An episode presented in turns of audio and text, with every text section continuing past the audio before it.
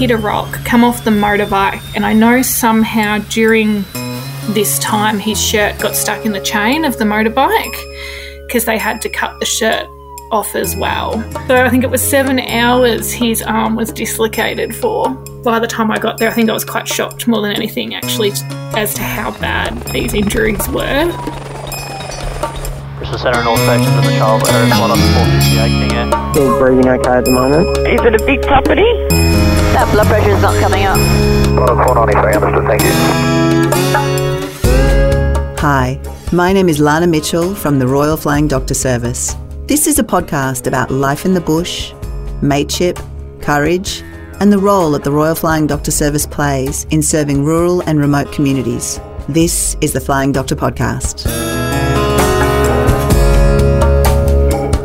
My name is Kiralee Dargan from the Royal Flying Doctor Service, and I'm an Aboriginal woman of the Wiradjuri Nation.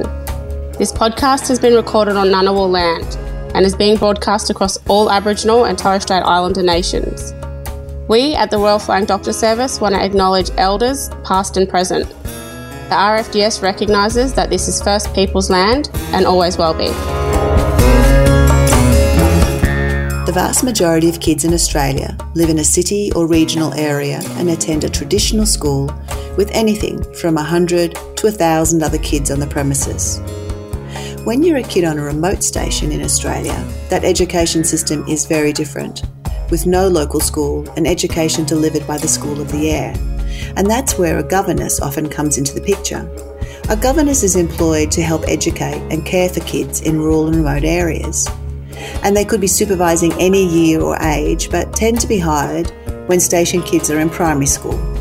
In this episode, we're talking to Eliza Emmlin, who's a current R F D S staff member in Broken Hill and has a really interesting background as a governess. Her current role with the R F D S pulls upon her experience, her background and networks as a governess to help families and kids in remote areas. On top of that, this year's been particularly challenging for her husband, who had an accident which he's still recovering from. G'day, Eliza. G'day, Lana. How are you going? I'm good. Now, you were born and bred in rural Victoria. How did you end up working as a governess? Actually, it's quite funny. I was down at the beach over Christmas with my family, scrolling through Facebook, um, and I was really seeking a change. Anyway, I saw this job for a governess and I thought that's perfect. I love kids. I love animals, the two things they really say not to work with. Um I love rural life and education. So I applied for a role in Outback New South Wales. I got that job and, yeah, moved up to Broken Hill in the late January. And which year was that?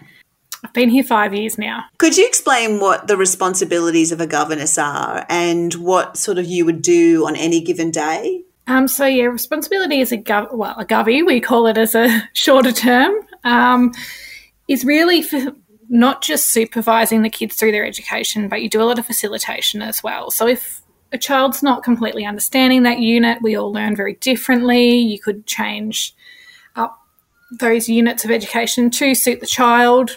It's not just the schoolroom. I guess you're part of the family. So when you move onto a property, you're part of that family, especially during, well, I moved in during a drought. So you do really um, all hands on deck and help each other out, become my second family, and I got to participate in a lot of the on-farm activity. So, yeah, I was very lucky. You, obviously, you're living there. So was it a big culture shock or a big change for you from going from regional Victoria to suddenly being in this quite isolated location and living with another family?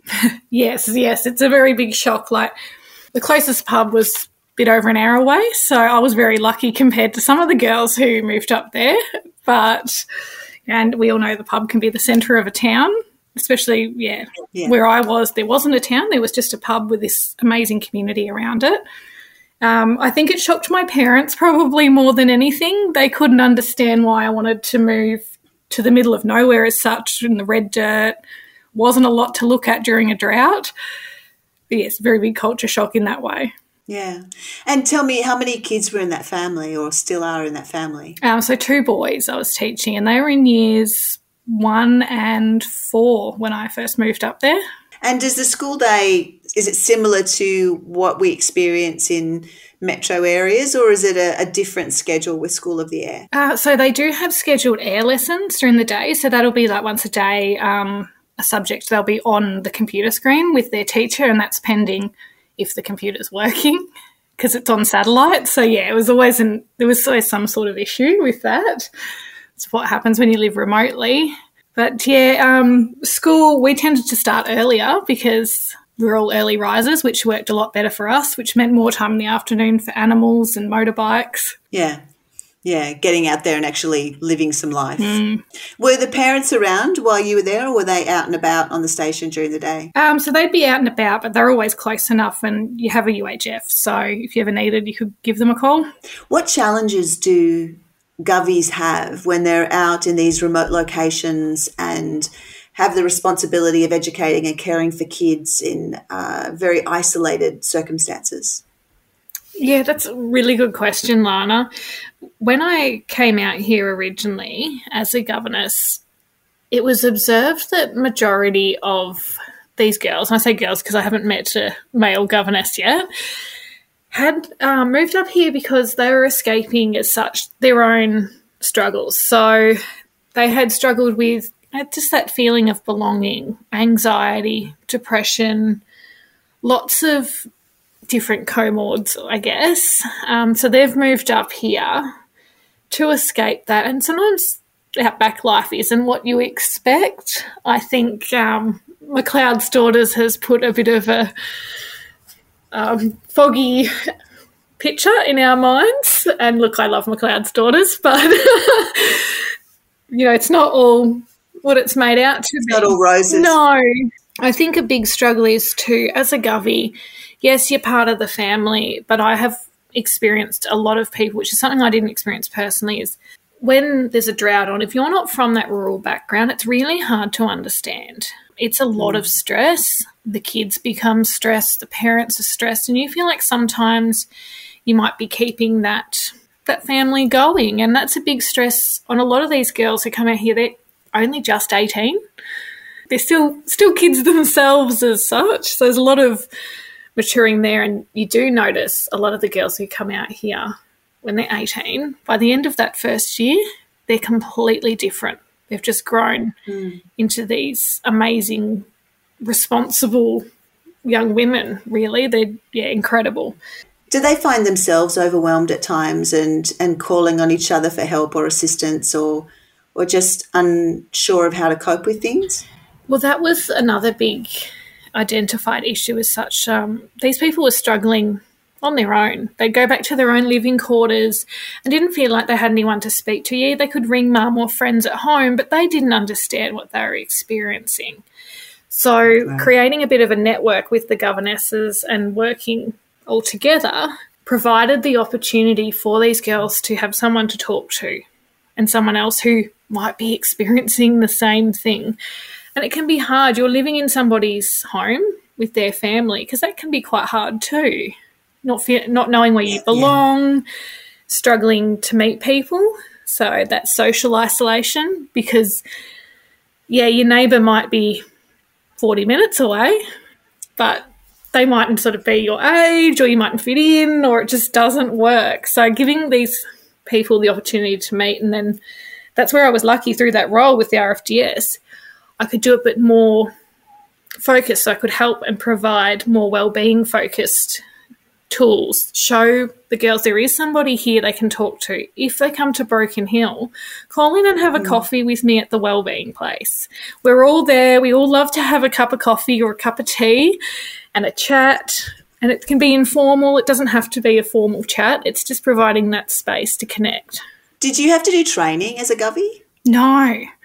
So to take on this amazing experience, you don't need any experience prior. It's fantastic. I had worked previously with people with a disability, so, and that was as a teacher's aide, so I sort of had a bit of an understanding of education and how to mm. facilitate different units. But, yeah, no, you don't need any education, only your first aid. That's a big must. That's a big must. Did you have to call on your first aid training at any point? I was very lucky I didn't, but when I first moved there, I was also I was really lucky with my employer. They spoke talked me through where the closest R F D S airstrip was, how to access a medicine chest, what to do in an emergency if I couldn't reach them. So I was very lucky like that. Right. So how far away was the property from, let's say, a tertiary hospital? Um, so there was oh, we're probably nearly two hours away from a clinic. Um, so, yeah, smaller hospital. Small hospitals. Yeah, in one of the smaller towns. But, yeah, about three and a half hours from Broken Hill. Wow. Okay. Tell me about your husband, Ben. When did you meet him and end up settling down? Um, so it's quite a funny story. I went home on the school holidays um,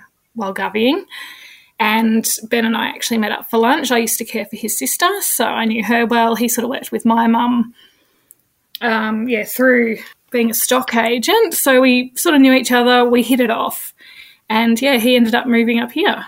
Ah, and so is that when you started to work for the R F D S, or yeah. when did you make that change? Yeah, so it was roughly around the same time I met Ben, so I had a lot going on at the time. Okay. Now, earlier this year, your birthday was approaching and you had some great news because um, you were pregnant with your first child. You must have been excited about learning that you're going to be expanding your small family. Yes, no, we were thrilled. So not long left now, only about a month. Woo, on the home stretch. Yes. Now, Eliza, I understand that your husband had been some distance away and had been mustering at a station, and there was some sort of accident when he was on his way home. Could you tell me about what occurred? Yeah, so um, I was sitting here at home on the couch, and it was actually my birthday, um, and I was quite looking forward to a nice quiet birthday at home with my dogs. Uh, that's what happens, I guess, when you get a bit older. Um, so, yeah, and I got a phone call from the wife of where my partner was working, um, and as soon as I saw that name go up on my phone, I thought something's happened. And I thought, Where, where's Ben being flown to? So, yeah, answered. And, yeah, she had a bit of a chat with me about that he was okay, but he had come off his motorbike. So he had just come back from working, and it would have been later in the afternoon, so it would have been right on that dusk time, which is absolutely beautiful time up there because it's a beautiful red dirt with the rocks, and it's, yeah, quite rocky country. And it was warm too, being February. So it would have been a beautiful warm night. And, yeah, he has come off his motorbike. He can't remember a lot about what happened, and I think that's because it happened all so quickly. He mm. hit a rock, come off the motorbike, and I know somehow during this time his shirt got stuck in the chain of the motorbike because they had to cut the shirt off as well. Wow, so he sort of ended up a bit tangled up with the motorbike. Yeah. Yikes. When, um, yeah, I saw him again, there was, yeah, massive big scrapes along the side of his body, so along that left side. So he's obviously um, skidded across the ground somehow as well with the motorbike on him, which they can be quite heavy. He was right. then later found by somebody else who was working there at the time, and they've put the alert out. And from there, then what these communities do up here is amazing. They band together and they got onto the health service in the closest town, which would have been probably forty minutes away, which isn't too yeah. bad for out here. So quite close as such. So, yeah, he um, got transported up there with their little bush ambulance, and they were he was there for a few hours. So his arm was dislocated. So it actually remained dislocated until he got to Adelaide. So they flew him out to Adelaide mm-hmm. because they weren't sure if it was a break or if there was any spinal or neck damage as well. So they waited, yeah, until they got him into South Australia practically. So I think it was seven hours his arm was dislocated for. Oh, that's horrible. And how did – so there you are, it's your birthday and you're sitting on the couch and you get this news that your husband's been in this accident. How was that news relayed? Were they really worried about him, or were they reassuring you and saying, look, he's going to be fine, he's all messed up but he's going to be fine, or what were they saying? Yeah, look, and I could tell they were very concerned about him, but they were also wanting to reassure me. And they were just yeah, absolutely beautiful, and same with the health service. So they just really wanted to reassure me, make sure I was okay as well receiving that news. But I tend to go into action mode more than anything. So I'm sitting there thinking, okay, I've got to go to Adelaide. When can I go? Who's going to feed the dogs? That's how my brain works. And it wasn't till I got there and saw him, because we'd hardly, we hardly spoke until I got to Adelaide, because he was in with doctors and specialists continuously, and also changing his medications. He was in a fair bit of pain. By the time I got there, I think I was quite shocked more than anything actually as to how bad these injuries were. Um, just to look at even. They weren't very nice. How did you even get to Adelaide, Eliza? Um, so I drove this. It's about oh, six or seven hours to drive to Adelaide. Wow. So, okay, so you – so was it still your birthday? You just got in the car and drove? No, I waited till the next day, just being later at night. It wasn't wasn't worth going down there, and I couldn't do anything at that hour. Right. And I really don't like driving in cities, so that was a big – big test for me too, trying to find a park at the Royal Adelaide.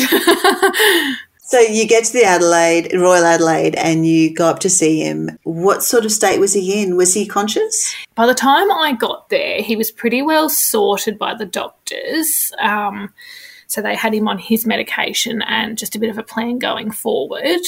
With the brachial plexus injury, it's quite unlikely to heal very quick. So, yeah, they had a lot of physio and visits planned, those sort of things just coming back. He was in quite good spirits actually when he saw me, and it was more of a get me out of the city, let's go home. So that was nice. We got takeaway that night. We didn't walk very far down that street either because it was very busy for both of us. So we got takeaway right. and headed back to Broken Hill the next day, and that took a lot of stops as well because he was so uncomfortable in that car. With an injury, you've got to you know, drive really slow and stop all the time to stretch. It's can be quite a long trip when you've got a patient. So he had really badly damaged his left arm, and that was, I guess, what you're talking about then is the stretching of that tendon or that, that nerve that runs right down the left arm. And was he able to feel or grasp, or what was he? What were the sensations or the symptoms that he was experiencing? No, so originally um, there was no feeling. Um, he was given some little stretches and that sort of thing to do initially, and then going forward we were seeing a physio via Zoom from Adelaide. So that was sent us because um, we have got physios here in Broken Hill, but being such a small town we don't have a a lot of access to specialists because they are so busy when they're here. Uh, mm. We then got onto a physio here at the hospital in Broken Hill, and she's been fantastic as well. So we've been really, really lucky. We're now, what is it, about eight months in, I suppose, yes, and mm. he can almost grasp with his hand, so not with a lot of confidence, but, yes, he's getting there, and he just is continuously stretching his hands, um doing his physio, and there's some amazing little tricks that the physio comes back with. Does that mean that he's um, been able to work, or he's been off work now for months because of his arm and being unable to to feel or grasp or hold? Yeah, so he had been off work for a little while, and that was quite stressful as such. Um, Ben is not somebody who can sit still, so I think that really frustrated him, but he's just got this amazing determination. And I think too, with a baby on the way, that's probably prompted a little bit further. So before coming up here, he was a stock agent in Victoria, and he's since gone back to being a stock agent up here. So even mm. with, I guess, a delayed movement of arm now, he's still able to do his job, and he loves it, which is fantastic. He gets out there, right. gets to take out kelpies. So just, yeah, it's still out loving life. and, and does he have any pain? Is he in pain on a day-to-day basis, or is it just the the fact that his arm doesn't function the way it used to function? Yes, yeah, so there was a lot of pain for a long time. Probably in the last month that's actually reduced dramatically. When he starts to get a lot more pain, we know there's more movement coming back. So we look at pain as a good thing sometimes, because mm. we've learnt to identify certain pains mean that the nerves are reconstructing, I suppose, and, yeah, it starts right. to work again. Oh, that's interesting, isn't mm. it? I never thought about it that way. So the, the pain is really a, a good sign or a good indicator that the healing is happening. Yeah, or we take whatever positives we can. So Wow. And how does how does Ben feel about his adventure and his trip with the R F D S and his um, overnight stay at, at the Royal Hospital there in Adelaide? Um, unlike me, he's very short on words, but, um, but yeah, no, he has said before we've sat back and he goes, it is an incredible service. He said, to think I could get from there to Adelaide to get medical help. He said, I can't imagine what it's like in even more remote areas. And we were really lucky yeah, with the treatment, the specialists, and Ben being Ben always had a laugh. Like he thought it was great that it took, I think, three grown men to put his arm back into place in the Adelaide hospital. So he loves those sort of stories. So we've, yeah, had a bit of a laugh through it all. And I presume he's not riding motorbikes at the moment if he's got no, no ability to um, hold the handlebars. No, hopefully not for a while. Right. Okay, well, you're just a few weeks away from welcoming your new baby into the world. Uh, could you tell me about the work that you've been doing with the Wellbeing Centre there in Broken Hill? Yeah, so I was really lucky. Obviously, I said I moved up here as a governess. Planned to only be up here one year. I fell in love with everything about living up here, and that was, I've always had a bit of an obsession with the red dirt. It wasn't just the red dirt, it was the people, the community, that really old sense of country community where everybody lends a hand. They drop everything if somebody else is in need. And working as a governess, I found a lot of these girls who moved here to the outback were feeling really disconnected, and there wasn't a really good network as such. So I worked quite closely with a group of gubbies for a few years, just bringing everybody closer together. From that, the R F D S in Broken Hill had opened this wellbeing place, and we went for a tour with some other services, and I felt, honestly just fell in love with the whole idea of it. I thought it was this amazing initiative, and going forward, I was really lucky to land myself a job there. So I work with governesses as well as School of the Air still, pastoralists, gymkhana committees. There's just there's so many in that bush space. So I not only facilitate events, but I work with communities and consumers to provide a platform where people find it accessible to seek help with mental health, drug and alcohol services, and just a lot of reduction of stigma. I also work really closely with a program we have called We've Got Your Back. We've Got Your Back utilises these amazing people we have that live on properties, and they have their own lived experience with mental health. So they use that experience to be a phone a friend as such, and, yeah, they just provide an opportunity for people to ring up someone familiar, have a bit of a chat with, with a mate, and give some low-level intervention and ease these people into the service. So that's a partnership with Lifeline, and it's incredible. I think it's fantastic. Wow. Yeah. So do the local communities find that really valuable to be able to just have local peers that they can talk to? Yeah, for sure. And another beauty of this program is it's all consumer focused. So we've just ran six butchering workshops with the Far West local health district, and these are days at a property or a small community where this butcher comes out, demonstrates butchering skills, and we also just talk about mental health, wellbeing, taking care of yourself, and gives people that opportunity to realise that mental health, drug and alcohol services aren't scary. You can engage with us. We are, you know, we're relatable as well, and we have these chats and just getting our faces out there. So it's fantastic, and this has been accompanied by the We've Got Your Back champions, as we call them, as well as um, we've actually got a small motors workshop coming up as well, so a very similar initiative. What's the small motors workshop? Is that working on small motors like lawnmowers and ride-ons and chainsaws and stuff? Yeah, pumps and motorbikes. So this was an idea from one of our We've Got Your Back champions, Richard. I guess it's such a basic skill to have out here, but it also brings people together and it prompts that conversation. Mm. And they've been really well received. So when it comes to mental health in these remote communities, have you experienced yourself personally or within the station that you've worked with or with the people that you've encountered, have you experienced mental health issues or, or run into people in the community that are really struggling with mental health? Yeah, so I moved up here because I was struggling as such with my own mental health. I feel like coming up here really did benefit me. The family I worked for became my second family, and I have just been so blessed. But through that, is what I guess I've wanted to help other people with, because I know what it's like to be at that point and not feel very good about yourself. I've had many instances, and this is in my work hat and without my work hat, where you might be at a gymkhana or a rodeo and somebody does need to have a chat, or they're not coping too well, or they're worried about a friend, coping with a loss. We do experience a lot of trauma out here in the bush. Mm. So just being that person to rely on. And, yeah, I think we're very lucky people are encouraged to talk a lot more too, which is helping. Yeah. Do you know, when I talk to um, people, particularly uh, corporate partners and so forth in city areas, one of the things I try to draw their attention to is the fact that Australia, we talk about mateship. Um, and you don't see a lot of mateship as such in city areas, but as soon as you start to get to rural and remote areas, there's this thing where you have to rely on your neighbour. And I'll give you an example, because I live on a rural property, and if there's a fire here, mm. then I have to rely on my local fire brigade, which is manned by volunteers or by my neighbours. So there's this reliance on your neighbour. If something goes wrong, they're the first person you call. And so you end up with this very strong kinship or or peer groups that are within your community, which you don't necessarily see when you live in suburbia.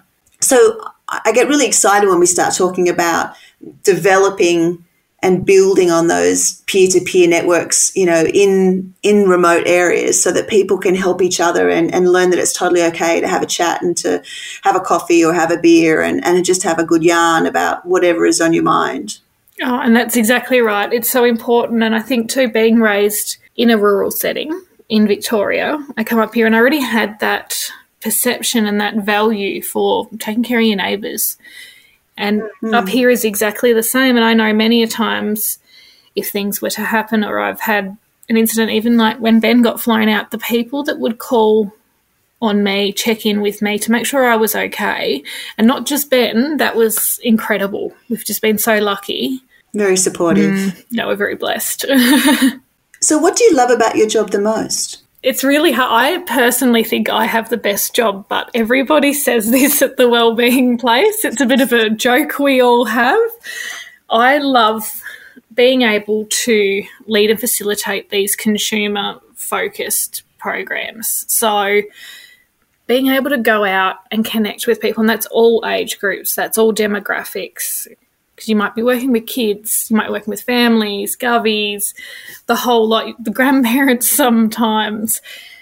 I just love feeling a part of that community. And also when you work for R F D S, you are already valued as part of that community, but also as an individual. I know I've been to properties before and I've gone home with many homemade sauces and preserves, which I just think is so special. I just, yeah, love being able to get out and about and enjoy this amazing country that we have. Uh, you never know what you're going to be doing. Some days you might be in Queensland, South Australia, New South Wales. It's just fantastic being able to work with people that I care about as well. Mm. And then as far as challenges or uh, barriers to overcome, what do you find the most challenging with your job? I think, like anything, funding is probably a big thing, um, in especially in that mental health space, and that's just ensuring we're delivering this amazing care and service. So just ensuring we can still keep doing that. I also mm. find sometimes probably the biggest struggles are weather. So, yes, we've just come out of a drought, but we're now raining, which rain's a great thing, but all our roads close around here. So we find it sometimes struggle too, because a lot of the time our mental health team take cars instead of the plane, just so we can mm. have a lot more time to sit there and have those conversations if needed. We don't want to rush people. Mm. We don't want people to feel like, you know, oh, we've got to get back, we've got to get back. It's just taking our time yeah. and being there for our consumers. So, yeah, when you've got um. rain coming and you know you if that road floods and you won't be able to get through for maybe a week, it can be quite hard, or vice versa, you can't get up there. I know sometimes if there is trauma or an incident in a community, we will go up in a few cars and provide a response as a team, and that's just ensuring mm. that yeah we're there. Yeah. And do you ever find yourself traumatised by what you're having to deal with? Honestly, I think I'm very lucky, but I have a very supportive team we work in, and we all do supervision. So we have to speak to somebody who has, I guess, an outer view of things, and they just are there to provide some clinical support to you to make sure you're okay. But I also mm. think too, I love my job and I'm here to help people.